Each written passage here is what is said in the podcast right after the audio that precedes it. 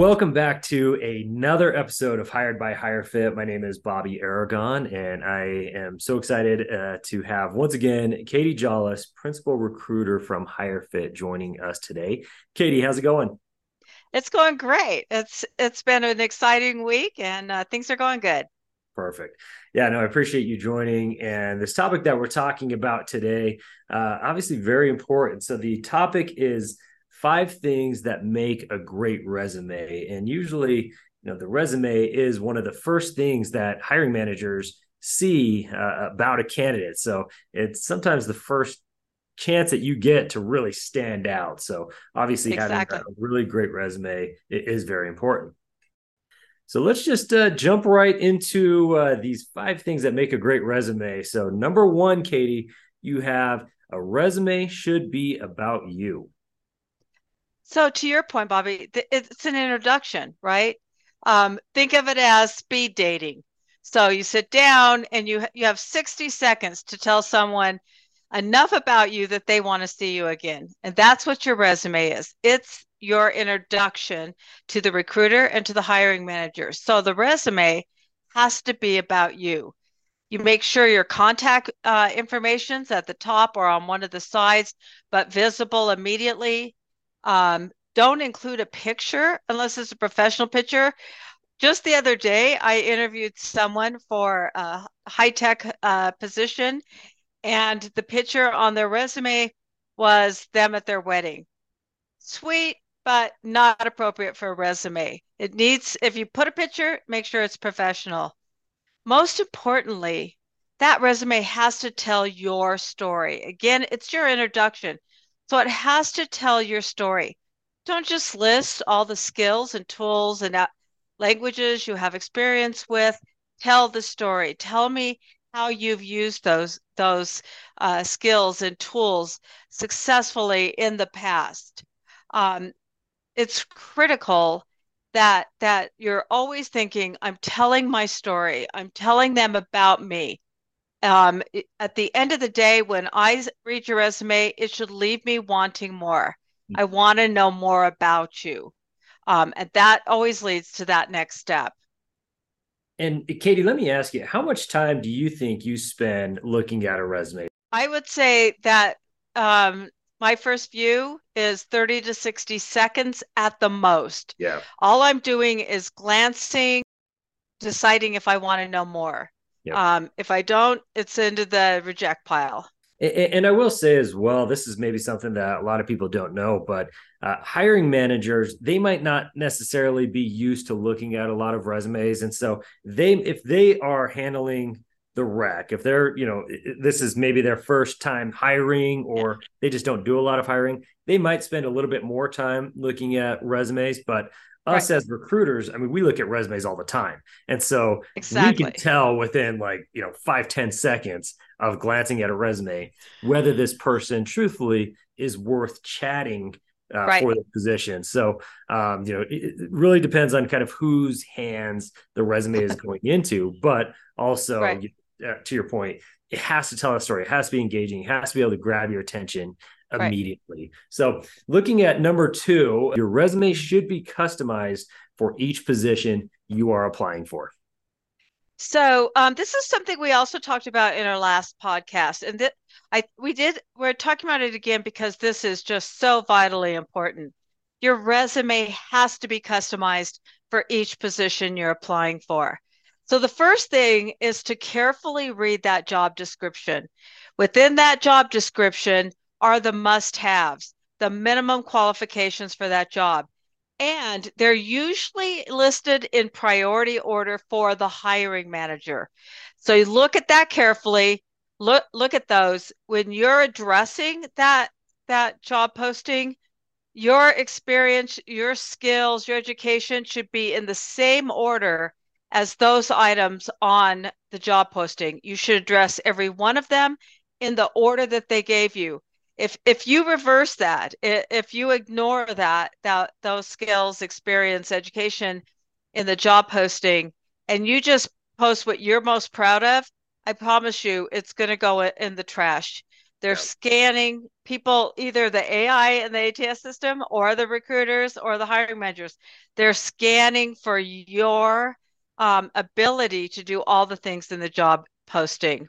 Exactly. Uh, and and it, and again, it's not just the recruiter. You have to remember there are AI tools with ATS. They're looking for specific words and small phrases, and you have to be giving those words back.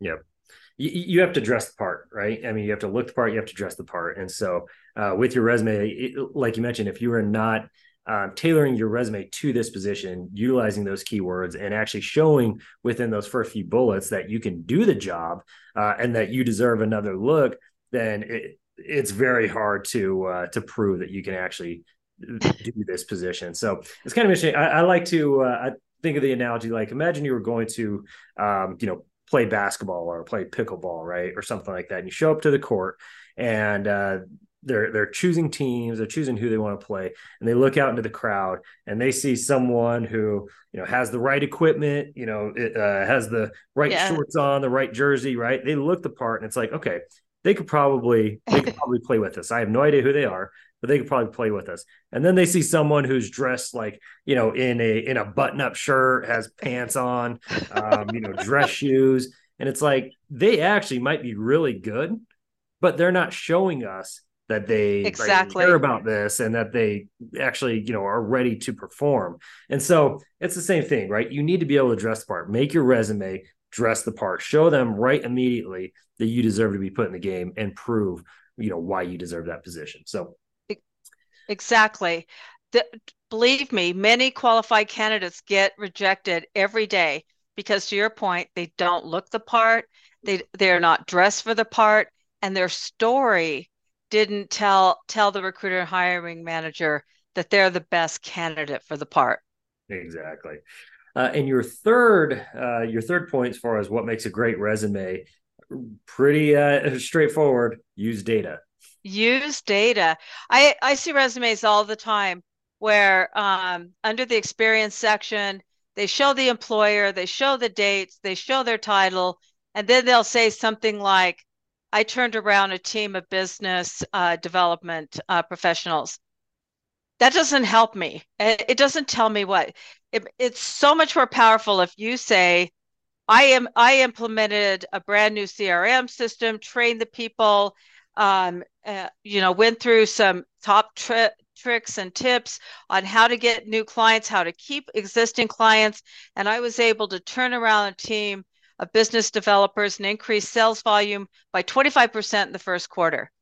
That's meaningful. And yep. the other thing, if you think about people who are scanning resumes quickly, it's all it's almost all words. And so when they see a number, automatically their eyes shift and they look at the number numbers catch our catch our eyes they catch our attention because mostly resumes are just words so whenever yeah. there's a number that's where their eyes uh, uh and their minds are going to go yeah and, and, i think a lot of people will say well you know I, I don't know my company statistics. Let's say you don't know um, you know if you what the overall numbers were and, and, that's fine you know sometimes it might be hard to uh, to get that from you know certain individuals but you know your own numbers you know your own production exactly and, and, that means a lot too. So if you're able to say i've increased you know my sales volume or you know i was exactly. to decrease um, turnaround time like from a recruiter perspective right? I was able to increase my uh, in-mail acceptance rates or decrease uh, you know my time to fill stuff like that. Like that that means a lot. And you need to be able to keep track of all of that um, as as you're working right? Because you know this is your brand like this is your your chance to self promote so keep track right. of your own metrics your own value your own data because that's how you can really stand out. And it's the same data that you're keeping for your performance evaluations right? Yeah. i mean it's not like you're not using this data for other purposes. So so that data that you're presenting to your hiring manager before your evaluation keep that because that's good data to put in your resume. Exactly. That's what will help you get a raise, right? When you can go in and say, look, exactly to increase, you know, performance or increase whatever it might be. I mean, that's what you know can really help you stand out and really help uh, a company see your value. So number four, this one seems uh, very obvious, uh, yet you know we still see people who uh, may not utilize this free tool when creating their resumes. Uh, number four is use spell check. So I almost every day I come across a resume or a LinkedIn posting in which there are misspelled words. And at this day of technology, there's no excuse for that because your spell check is coming up. Not only that, it's checking for grammar, it's checking for syntax, it's trying to help you. But if you don't use those tools, you're co- going to come across as somebody who A, doesn't care, and B, may not have the English skills required for this particular job you have to make sure your spelling is correct, your punctuation is correct, your syntax is correct. Make sure your spacing is consistent. I don't know why. It's really annoying uh, to me when I get to the uh, experience section and there's like one space between the first two jobs and then there's four spaces between the second two jobs or I, I feel like the margins are shifting. Those those things are really annoying. And what that says to me is um, I'm not sure this person has the communication skills I need for them to do the job. And remember, in every job, there's things we're writing, whether it's emails or memos or white papers, whatever. We have to demonstrate that we we can speak great English, but more importantly, we can write great English. Yeah. And, I know in our uh, career advancement program, I mean, obviously this is something that we look at and really help people with as far as, you know, creating a, uh, a, a resume that can help you stand out that is free of grammatical errors, you know, uh, but also, you know, uh, helps, helps shine a light on, on, the value that you provide. But, um, you know, when it comes to spell check, spell check and spacing and, and, and things like that, I mean, that is stuff that you should really, you know, take your time with um, show us that you're not lazy. Show us that you actually you know care about what your perception is to the world. And yeah we might not all be great with uh, microsoft word or you know utilizing a resume template and that is totally fine so ask someone who does have this type of experience you know connect with us or you know another recruiter and ask for examples of a really good resume or ask them to just review your resume and give you some feedback. I mean, it's amazing when you ask someone just for some simple advice or you know previous mentor or anybody just ask for advice they'll give you uh, you know some constructive Absolutely. feedback and really help you so if you don't have a resume template or you're not sure exactly if yours looks great or um, is saying the the the right right message that you want to portray feel free to ask and uh, and truthfully, that leads into uh, to the last point, Katie, as far as uh, what really makes a, a great resume. You number five, make the reader want more. Exactly, and I think this is one of the most important things that we help candidates with in the career advancement program is is we can be that second person we can be that second set of eyes um, we can be um, that second set of ears and hear the story that you want to tell and make sure that you're telling it. The key is make the reader want more. So you want it to be a polished resume. You want it to contain skills and experience that address each job posting that you're applying for. But at the same time, you don't want to fill three pages with with um, redundant information leave the reader wanting to know more. Show them you're the best candidate for the job, but then leave them wanting more. I, I remember once taking a sales class, and our teacher told us more sales are lost because the person kept talking after the sale was made. And that's the same thing with your resume. Once you've got that resume, once somebody else has looked at it, most importantly, us, once we've looked at it um, to help you, make sure that that it's succinct and and uh, concise, and and leave them wanting more, but don't but don't bury them in useless data and information. Great, great insight, Katie. Definitely appreciate it. Uh, tell the people exactly where they can uh, find you if they want some more information. You could always uh, connect with me on LinkedIn at Katie Jolles, J O L L E S. You can find me on LinkedIn um, with Fi- HireFit and um, please reach out anytime you want to connect with us send us an invite we're always going to accept your invite to connect um, we want to hear from you but more importantly we, we want we want to help you. We want to make sure every great person out there finds a great job. Perfect. Thanks katie. I definitely appreciate it and we will talk soon. Okay great. Thanks